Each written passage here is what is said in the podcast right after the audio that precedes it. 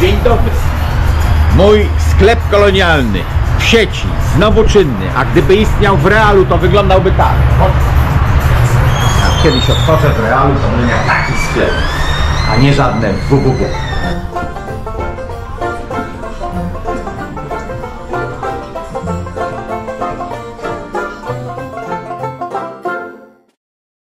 Trochę dziwne, tak, jedzie ten Prigorzyn przez Rosję autostradą. E, Był to początek końca Putina i rozpadu Rosji, czy też jakaś wysublimowana gra. Co to było? Z Ameryki Południowej wiem, że to nie tak się robi przewroty. Żadnej ze stron się nie opłaca zniknięcie Wagnera. Ale zniknięcie Szojgu może się Putinowi opłacać. Była taka właśnie wypowiedź prezydenta Andrzeja Dudy i ja uważam, że to jest jednak przejaw skrajnego braku roztropności. No to pan jest delikatniejszy od Sejrowskiego, to nikogo nie zdziwi. To jest głupie. Zemścimy się inaczej, powiedział Miedwiediew. Tusk. Nie wiemy, jak bolesne będą reperkusje upadku Putina. Pamiętajmy o tym, że rozmawiamy o państwie, gdzie jest kilka tysięcy głowic atomowych.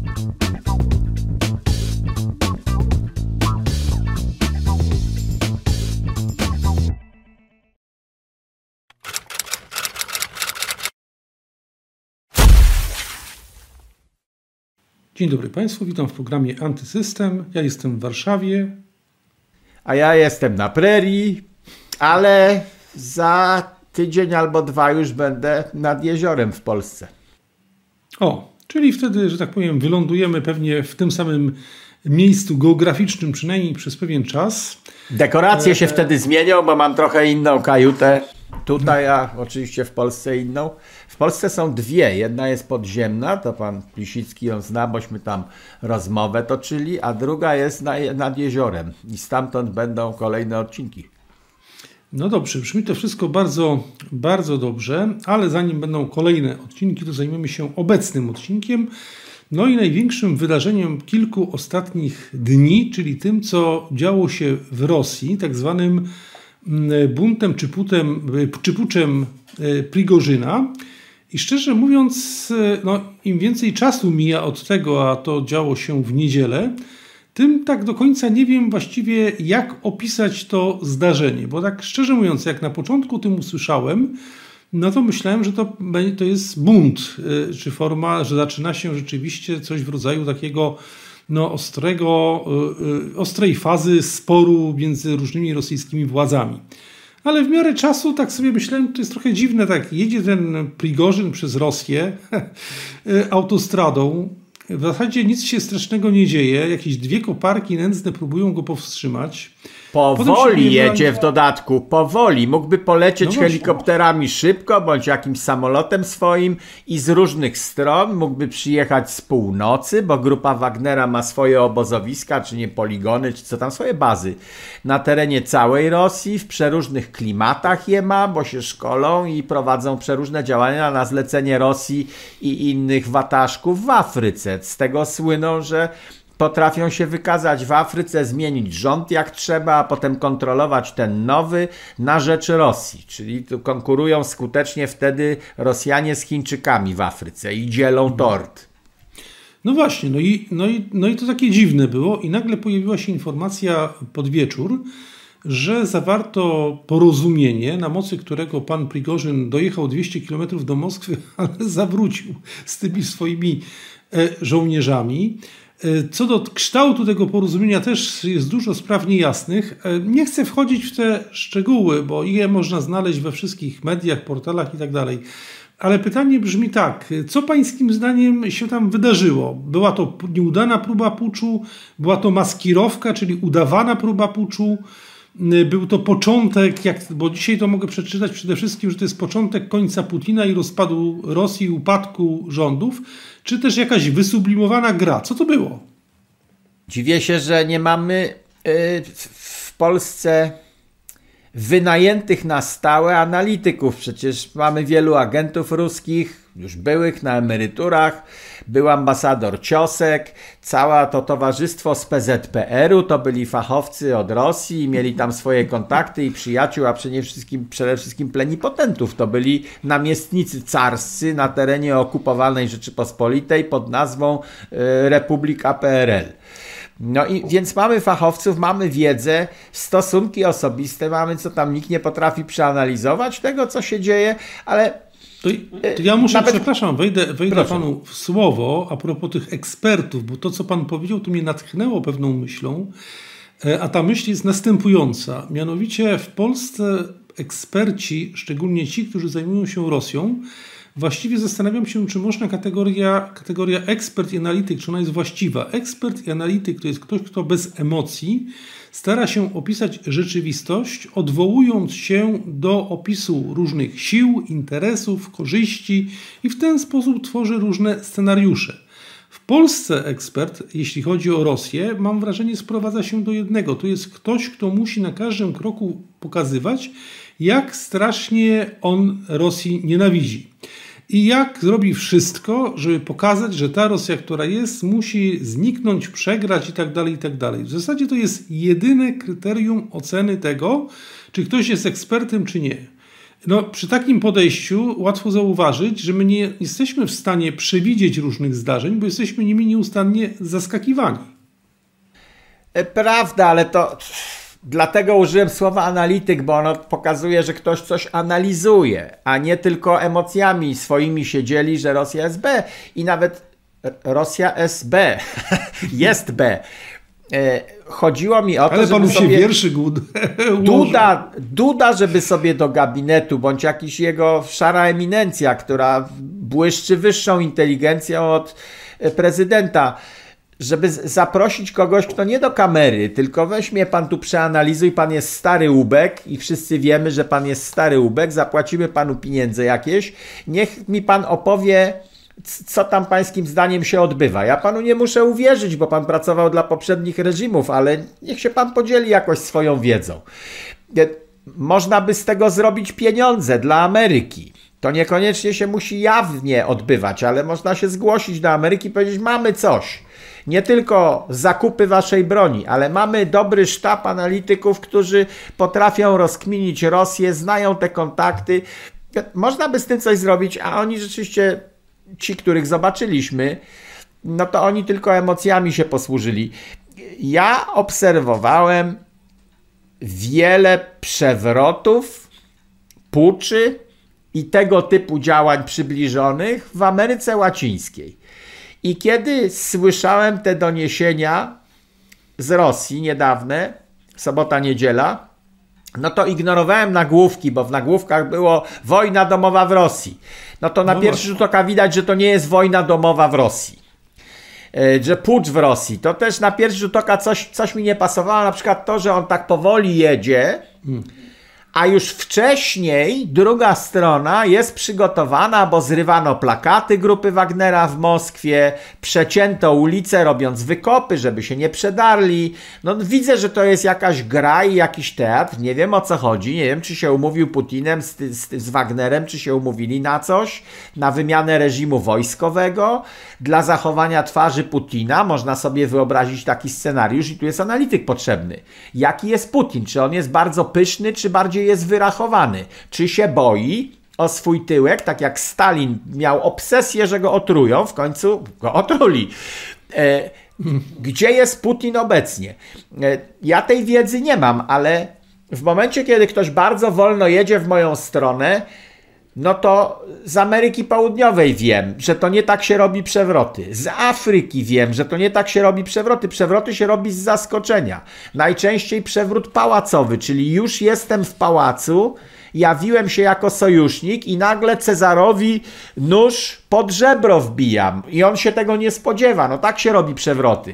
Mam już no. swoje wojsko w Moskwie i wtedy robię przewrót. Swoich żołnierzy najpierw Wagner mógłby przywieźć do Moskwy jako jeszcze sojusznik Putina i tam ich rozlokować, że muszą odpocząć, muszą się wyleczyć w szpitalu i potem na sygnał oni już tam są, a nie jadą powoli drogą, mogli przyjechać dużo szybciej, zatrzymują się po drodze na popas w różnych miastach, żeby druga strona mogła się przygotować. Z daleka widać, że to nie był przewrót. Tylko coś innego, jakiś No więc sygnał. właśnie pytanie, co to było innego, bo ja też, tak jak mówię, na początku, chociaż tu się też zgadzam, że wyobrażenie sobie, że ktoś dokonuje przewrotu y, no, w taki sposób, że zamiast y, zrobić to z nienacka, z zaskoczenia, no i to w Moskwie, tam gdzie jest centrum władzy, tylko gdzieś tam jedzie i zresztą się okazało, że tych ja- jadących to tak naprawdę było chyba 4000, no to nie jest taka siła, która byłaby w stanie jadąc autostradą e, zdobyć stolicę, stolicę Rosji. Więc się też zastanawiam, czemu to służyło.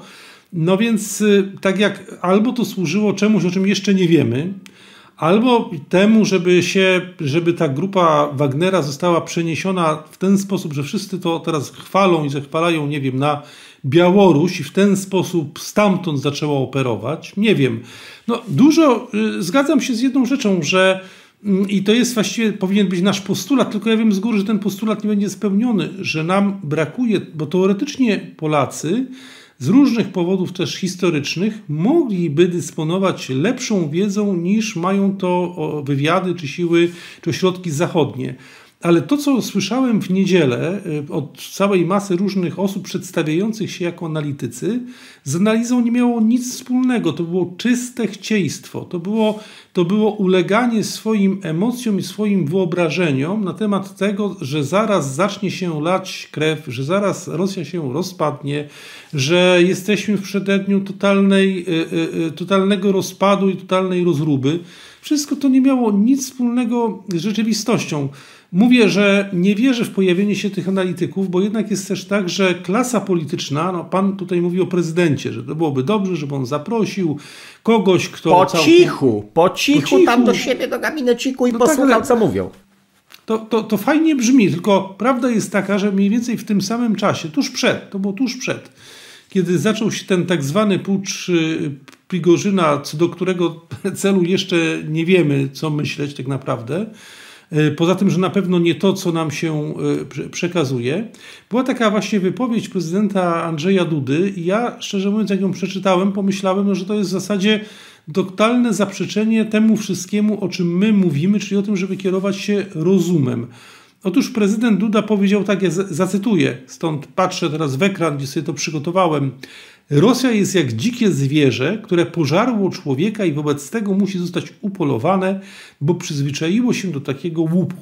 No, powiem tak, tak takie twierdzenie y, y, w tak radykalnie ostry sposób przez głowę państwa, czyli osobę, którą ponosi odpowiedzialność za swoich własnych obywateli, za swoje własne państwo, rzucone prosto no tak jakbyśmy się aż, że tak powiem, napraszali, żebyśmy się do tej, do tej wojny, do tej rozruby dołączyli. No ja uważam, że to jest jednak przejaw skrajnego braku roztropności. No to pan jest delikatniejszy od Cejrowskiego, to nikogo nie zdziwi. To jest e, głupie. Nie e, pójdę dalej, że No ja wypowiedź, chciałem głup, oszczędzać głowę państwa, ale rzeczywiście może nie ma sensu. No. że wypowiedź głupka to jest, to byłoby osobiste. Natomiast te słowa są głupie. Tam padło należy upolować i zastrzelić tę dziką bestię, bo inaczej e, Rosja e, pożre. No, głowa państwa coś takiego mówi. Ja czekałem, czy następnego dnia będzie dementi. No Bo właśnie. pierwsze informacje przyszły z mediów ukraińskich. Ukraińska prawda y, jest inna od ogólnej prawdy, bo oni mają wojnę na swoim terenie, więc im zależy na takich ostrych wypowiedziach i może coś podkręcili, może Duda to w zupełnie innym kontekście powiedział, może wycięli jakieś słowa i coś zmontowali, więc czekam na dementi kancelarii prezydenta. Nic takiego nie znalazłem. Czyli prezydent Duda uważa, że jak y, coś jest jak dzikie zwierzę, które pożera ludzi czy atakuje ludzi, to trzeba upolować i zastrzelić. Y, to w zasadzie mnie do tego momentu bardzo ucieszyło, bo w Polsce pod ochroną są żmije, które atakują ludzi oraz wilki. Podchodzą na kociewiu pod dom jednego z moich sąsiadów i skrobią w drzwi, próbują się dostać do środka. Ja mówię, zastrzel. E, a on mówi, wolałbym zastrzelić własną żonę, bo jest mniejsza kara niż za wilka. Tak mi powiedział leśniczy. No, prezydent Duda niech się wilkami zajmie i żmijami. Żmije należy wytępić, niech w terrarium w zoo sobie siedzą. Natomiast w stosunkach międzynarodowych z kimś, kto jest od nas większy, nawet jak ma rozklekotaną armię, to jest większy. Robimy u niego strategiczne zakupy wciąż jeszcze różnych rzeczy. Jesteśmy po sąsiedzku oskrzydleni, od północy mamy królewiec. Z kimś takim nie rozmawia się takim językiem, no bo odpowiedź bardzo prosta. Miedwiediew odpowiedział, nazywając Dudę szumowiną, kto wierzy w negocjacje z takimi draniami, powiedział. Odwróćmy tę sytuację. Wyobraźmy sobie, że o nas powiedziała Moskwa, że nas trzeba zastrzelić, upolować i zastrzelić. Gdyby o nas Moskwa coś takiego powiedziała, no to my byśmy zareagowali, że y, z takimi draniami się nie negocjuje. No, że to hańba i nie ma z kim rozmawiać. On powiedział, to nie ma sensu, rozmowa z Polską, szkoda też amunicji na takie gówno. Powiedział. No, reakcja jego była adekwatna do słów Dudy. On powiedział, że Rosję należy upolować i zastrzelić. Nawet jeżeli tak myśli, to dyplomata, prezydent Rzeczypospolitej jest dyplomatą. Nie używa wprost takiego języka, tylko jakąś omownie stosuje. No to mamy reakcję w zasadzie. Ja ruskich nie cierpię ale reakcja, wyobraź sobie, chłop z chłopem gadają takim językiem. No to ten drugi chłop, Miedwiediew, odpowiedział adekwatnie. I jeszcze dodał coś, co już jest dla Polski groźne. Oni są od nas więksi. Mają więcej ludzi. Armię mogą mieć rozklekotaną, ale są więksi od nas, blisko nas, znają teren dokładnie, mieli tu swoje bazy. I z kimś takim gadamy, że oni, oni nam powiedzieli teraz, że w XVIII wieku to stworzenie zostałoby, o, o, prezydencie powiedział, albo o Polsce, to stworzenie zostałoby po prostu przywiezione na Plac Czerwony i poćwiartowane. Ale jesteśmy humanistami i teraz padają słowa kluczowe. Zemścimy się inaczej, powiedział Miedwiediew. No, czy nie mówił tego przed słowami Dudy. Czyli słowa Dudy spowodowały, że powiedział, zemścimy się inaczej, ale w ogóle to w, moich, w mojej głowie jest taki obraz, że trzeba by poćwiartować no, albo Polskę na Placu Czerwonym, prezydenta Polski, albo coś. Do no tego tak, doprowadziły to... słowa Dudy. Do takiej reakcji. I oni teraz tak czują. Do takiej reakcji, ja powiem tak, mi, mi to przypomina jednak bardzo to wszystko, co na temat relacji y, Polski i Rosji pisał Roman Dmowski, który kiedyś napisał, to nie jest jego, jego jedyna mądra myśl, ale to jest wyjątkowo mądra, że istnieje taka forma polskiego patriotyzmu, która w znacznie większym stopniu polega nie na tym, żeby zabiegać o interes własny i budować potęgę Polski, ale przede wszystkim na nienawiści do Rosji, na jej, oka jej okazywaniu. Ja, ja dokładnie mam, znaczy uważam, że to jedno jedna z bardziej trafnych charakterystyk tego, co się obecnie dzieje bo szczególnie, y, y, y, jakby to powiedzieć, tym, co powinno być dla polskiego prezydenta najważniejsze, to powinna być troska o potęgę, siłę i bezpieczeństwo polskiego państwa. A zabieranie głosu w taki sposób, który Polskę w oczywisty sposób naraża, i co z tego, że my nazwiemy tego Miedwiediewa propagandystą albo, albo draniem, albo kimś tam jeszcze, no będzie taka wymiana, prawda, kto kogo bardziej poniży i kto kogo bardziej tam nazwie i tak dalej. Ale co innego jest ważne, systematycznie staramy się za sprawą takich wypowiedzi publicznych, ważnych polityków, skierować uwagę i nienawiść Rosji na Polskę. Ja nie rozumiem, co my przez to chcemy osiągnąć. Co taką wypowiedzią, co ona nam może dać pozytywnego. Poza tym, że jeśli druga strona myśli o jakimś dalszym konflikcie, no to, że tak powiem, aż się tutaj do tego napraszamy. Y, mówię, to jest nie pierwszy raz takich, przecież my, my komentujemy w tym naszym programie już ileś takich wypowiedzi, zawsze to jest dokładnie tak samo. Tak jakby ktoś aż starał się no tak wyskoczyć i powiedzieć i właśnie pokazać, jak ja strasznie nienawidzę Rosji. Może ją nienawidzi i okej, okay, ja mogę nawet się z tym zgodzić, że Rosja to jest państwo niebezpieczne, groźne, yy, należy je kontrolować i pilnować, żeby nam nie zagrażało. Ale nie mówi się w taki sposób, żeby sobie na kark ściągnąć całe to niebezpieczeństwo i jeszcze, że tak powiem, się tym tak, z tym tak obnosić, tak pokazywać. No to są wypowiedzi publiczne prezydenta. Oczywiście niezdementowane, więc można sądzić, że co do zasady jednak prawdziwe. No na przykład nie podał się do dymisji minister spraw zagranicznych, który mógłby tę sytuację załagodzić w ten sposób, powiedzieć ja z tym językiem się nie zgadzam i w związku z tym, że nie było dementi z gabinetu prezydenta, że był lekko podpity, albo można zrobić z tego coś, albo że pojechał za daleko, nie cierpimy Rosji, jesteśmy w konflikcie, ale tak się nie rozmawia, bo to nikomu nic nie da dobrego i naraża Polskę. W związku z tym, panie prezydencie, tu jest moja dymisja, bo ja w takim języku uczestniczyć nie potrafię, nie chcę i tak dalej. Nie wiem, czy to by tam Ruscy nawet zauważyli ale no, nic nie robią. No ja myślę, A jeszcze... że niestety jesteśmy, mówię, to jest sytuacja w tym sensie beznadziejna, że już teraz nie wiem, co jeszcze można mocniej powiedzieć. W zasadzie, w zasadzie aż boję się pomyśleć o gorszych jeszcze sformułowaniach, bo one się pojawią u mnie w głowie, a za tydzień, dwa tygodnie nagle y, czy to prezydent Duda, czy jakiś inny wybitny polityk je po prostu powie. Mówię, to jest choroba tkwi w czym innym, że żeby pokazać, że ktoś kocha Polskę, to jedyną formą w dzisiejszych czasach jest pokazanie tego, jak bardzo nienawidzi się Rosja. To jest podstawowy błąd, bo kochać Polskę trzeba w sposób rozsądny, a to oznacza, żeby jej losów i losów jej obywateli nie narażać na darmo, bo z takiego gadania mogą wyniknąć tylko złe rzeczy, nic pozytywnego. Trochę inna sprawa, ale świeża informacja z kolei o tym, że polskie e, e, Ministerstwo Spraw Wewnętrznych e, podpisało umowę, to jest informacja sprzed, no do, sprzed godzin paru, mówiącą o tym, że przekazujemy Ukrainie, a ściślej mówiąc ukraińskiej policji, ale też wojsku czy Gwardii Narodowej, no, dziesiątki tysięcy karabinów, amunicji, broni i tak dalej, i tak dalej. I wszystko jeszcze też w takim sosie, że to jest forma obrony wolności Europy i, y, i my dlatego to robimy.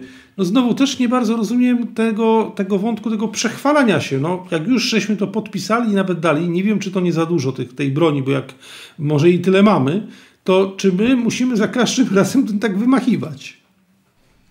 No najwyraźniej ci, co rządzą, muszą wymachiwać. Jan III Sobieski nikomu nie przekazywał broni, tylko pojechał pod Wiedeń, załatwił sprawę i wrócił z łupami.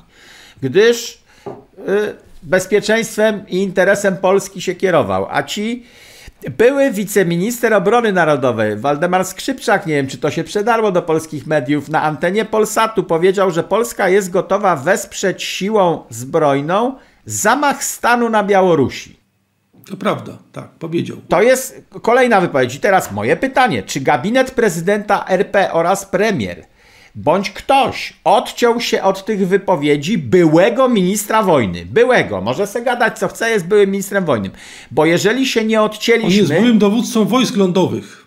To znaczy, że nam to nie przeszkadza. I teraz odwróćmy tę sytuację. Były minister obrony Rosji. Czy tam, co pan powiedział, były jakiś tam no, równorzędny do tego skrzypczaka. No, szef sztabu, czy szef sztabu tak, tak. naprawdę. No. Mówi... Głównodowodzący tak, wojsko, wojskiem militarnie. Że oni byliby gotowi wesprzeć siłą zbrojny zamach stanu w Polsce.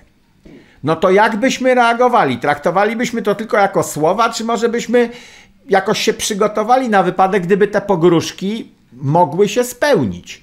Co zrobi Białoruś? Usłyszał, Łukaszenka usłyszał teraz, że my gotowi bylibyśmy zbrojnie wesprz wesprzeć siłą zamach stanu na Białorusi. No nawet no, jeżeli tak, jesteśmy gotowi to trzymamy to w szufladzie, złożone jako pewne plany, szepcemy na ucho jakiejś opozycji białoruskiej, rupta, rupta, w razie czego my was wesprzemy, jesteśmy do tego gotowi, ale nie szczekamy publicznie takich słów. No właśnie, ale my to właśnie, my robimy, ja, ja nie wiem, czy jesteśmy gotowi, czy nie, ale, ale wiem, że mówimy o tym tak, że cały świat wie, że jesteśmy gotowi. No właśnie, tak. Czyli cały, jak będą chcieli komuś dać po łapach dla przykładu, to myśmy się zgłosili że temu trzeba dać w mordę, to wtedy cała reszta Francuziki się schowają, bo Polska w mordę dostała, Niemcy wrócą do rozmów handlowych z nami, wszyscy, no tak, tam, już tak szczekali w tej Polsce, że w zasadzie nas nie dziwi, że w mordę dostali. Bo Ech, tak się ułożyło. Rzeczywiście... To jeszcze wróćmy do tego Wagnera, bo mam coś do powiedzenia mądrego na o, jego temat. Otóż o, pras, prasa niemiecka po tym czymś, co y, grupa Wagnera wykonała, E, powie, prasa niemiecka podaje, pozycja Putina teraz będzie osłabiona. W porządku, ale zapomnieli dodać, że opozycja Putina też będzie osłabiona przez to zdarzenie. Bo jeżeli zakładamy, że Wagner to jest opozycja wobec Putina, no to opozycja została osłabiona. I Putin stwierdzają Niemcy, został osłabiony przez to działanie. Zobaczyliśmy jakiś wyłom w czymś. Nie wiem skąd oni wzięli informację, że pozycja Putina osłabła. Moim zdaniem wizerunkowe zwycięstwo odniósł Putin, bo ktoś próbował robić pucz i okazało się, że do Moskwy nie dojedzie. No to pozycja Putina nie została osłabiona, no ale Niemcy uważają, że została. E, o no to jest, to, jest teza też, to, jest, to jest teza też większości zachodnich obserwatorów, że właśnie to jest E, e, osłabienie Putina i utrata Dobra. twarzy, ponieważ on dopuścił, bo to, to brzmi tak, skoro Prigorzyn postawił się Putinowi i zadeklarował, że jedzie na Moskwę, to sam ten fakt jest już osłabieniem Putina. O, tak, tak ten tylko argument. Oni nie rozumieją, być może jakim państwem jest Rosja, że to jest państwo feudalne, jest yy, wszechimperator Rusi Putin, yy, na którego takie rzeczy nie działają, jakie działałyby na Zachodzie, gdzie jest opozycja czynna i że są wybory co jakiś czas i że się może zmienić władza w sposób normalny. To byłoby osłabienie pozycji Putina. A tutaj kto, kto zauważywszy osłabienie Putina wewnątrz Rosji, miałby w jakikolwiek sposób zareagować? Generalicja, czy oligarchia, czy naród ma się zbuntować, bo widzi, że Putin słaby? No, jak na razie się nikt nie zbuntował na poważnie tak naprawdę. E, Tusk powiedział coś, za co powinien e, e, onucą zostać. Powiedział coś, albo źle napisali, albo powiedział coś mądrego. Uwaga. Tusk. Nie wiemy, jak bolesne będą reperkusje upadku Putina. I to jest spostrzeżenie błyskotliwe, bo nie wiemy, ale jednocześnie spodziewamy się z dużą dozą prawdopodobieństwa w roztropnym myśleniu, że reperkusje upadku Putina będą bolesne. Że to nie odbędzie się pokojowo, tak jak z Jelcynem, że się upije i, i zejdzie z urzędu i na jego miejsce przyjdzie Putin tylko że coś się zdarzy siłowego i krew się poleje, jak pisały. Więc Tusk zauważa, nie wiemy jak bolesne, ale bolesne będą reperkusje upadku Putina. No nareszcie ktoś się odezwał w tej sprawie, bo cały czas nam się podoba ta myśl, że jak Putina trzeba zwalić i wtedy co? Zastanówmy no się, jak to co? będzie wyglądało zaraz po zwaleniu Putina. Bo jeszcze tam jest jeden wątek, skoro jesteśmy, to jeszcze są dwa tak naprawdę. Po pierwsze, pamiętajmy o tym, że rozmawiamy o państwie, gdzie jest kilka tysięcy głowic atomowych. I w związku z tym, e, że tak powiem, nie jest na pewno w polskim interesie, ani innym interesie, żeby, że tak powiem, przekazanie władzy czy zdobycie władzy odbyło się w formie wojny domowej w taki sposób, że któraś z tych stron będzie mogła dysponować albo będzie mogła myśleć o dysponowaniu tej broni. To jest rzecz pierwsza i w gruncie rzeczy powinna wykluczać tego typu różne zuchwałe pomysły, które u nas się e, pojawiają.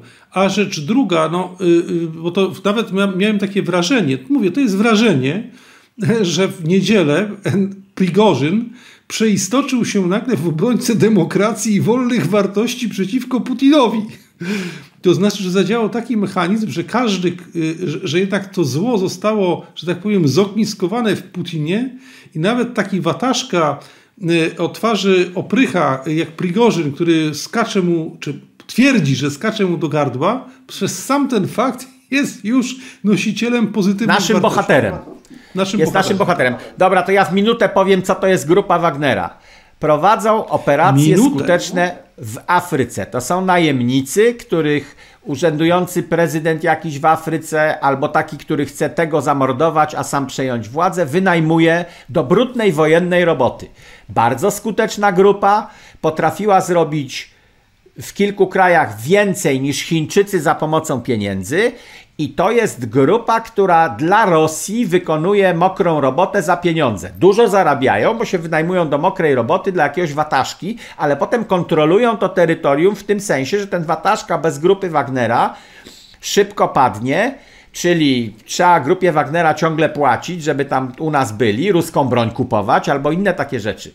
To jest, grupa Wagnera to jest ramię Rosji w Afryce i odnosili wielkie sukcesy w zakresie brudnej roboty. I teraz grupa Wagnera, żeby istnieć, potrzebuje zaplecza w postaci państwa o nazwie Rosja. Gdzieś trzymają sprzęt, mają jakieś paszporty, gdzieś się mogą schować, kiedy z tej Afryki wracają, gdzieś chcą wydawać Mają pieniądze. poligony przede wszystkim też. Gdzieś mają poligony, gdzie trenują swoich ludzi, mają też mięso armatnie, które mogą zatrudniać. Najlepszych żołnierzy z armii biorą do siebie na dodatkowe treningi. Bez zaplecza w postaci Rosji, czyli Putina, Wagner nie ma racji bytu. Oni gdzieś też trzymają i wydają pieniądze. Córka y, tego Wagnera ma jakieś działki w, w Petersburgu i Podobno z tego powodu on pojechał na Moskwę, że nie dali mu jej kolejnej działki, córce. Cały interes No tak Wagnera jest w Rosji. In, inna sympatyczna postać, czyli pan Kadyrow. Bez, wa- bez Rosji Wagner nie istnieje, bez zaplecza w postaci Rosji. I to, że pojechał na Białoruś, gdyby tam chciał być, to nie jest to samo. Białoruś nie jest zapleczem takim dla Wagnera jak Rosja do działań zarobkowych w Afryce. I No dobrze. To każe mi myśleć o tym, że oni się jakoś dogadali. Być może Putin już ma dość Szojgu i ten Wagner mówił, tam Prigorzyn, mówił, że Putin dostawał fałszywe dane, że operacja na Ukrainie była źle robiona, że Szojgu prze- sprzeniewierzał pieniądze, bo chce być marszałkiem Rosji i tak dalej. Być może to jest taki wizerunkowy ruch, tu już mówię być, być może. Z tego, z tego wyciągam taki wniosek, że Wagner bez Rosji nie istnieje. E, Rosji Wagner w Afryce jest bardzo przydatny i w Syrii i w paru innych miejscach. Do handlu bronią też jest przydatny. E, No więc tutaj jest symbioza. Żadnej ze stron się nie opłaca zniknięcie Wagnera. No to, ale zniknięcie Szojgu może się Putinowi opłacać. Wpakowałem się ja, Putin, tak we być. wojnę i teraz chcę wymienić ekipę, o której mówiłem, ekipy zwycięzców. No to jak to zrobić? Kłamali mi i Wagner mi powiedział, że mi kłamali, w związku z tym Szojgu paszą won, bo mi Wagner powiedział prawdę na twój temat i wizerunkowo wtedy Putin błyszczy. Ale to już są spekulacje, poczekajmy tydzień, zobaczymy co będzie. To są spekulacje, ale jedno jest, na, jest, jedno jest pewne. Na szczęście wciąż możemy w ten sposób spekulować, a nie uczestniczyć w owczym marszu mediów, które mamy wszędzie dookoła. O, Poeta, no po prostu. Re- Redaktor tygodnika. ale, ale nie aż taki jak pan z tym, e, e, jak to było, SB, Putin, e, coś tam. A to mnie się język poślizg. Mnie się język poślizg i mnie się wybełkotło. Do usłyszenia. Na razie.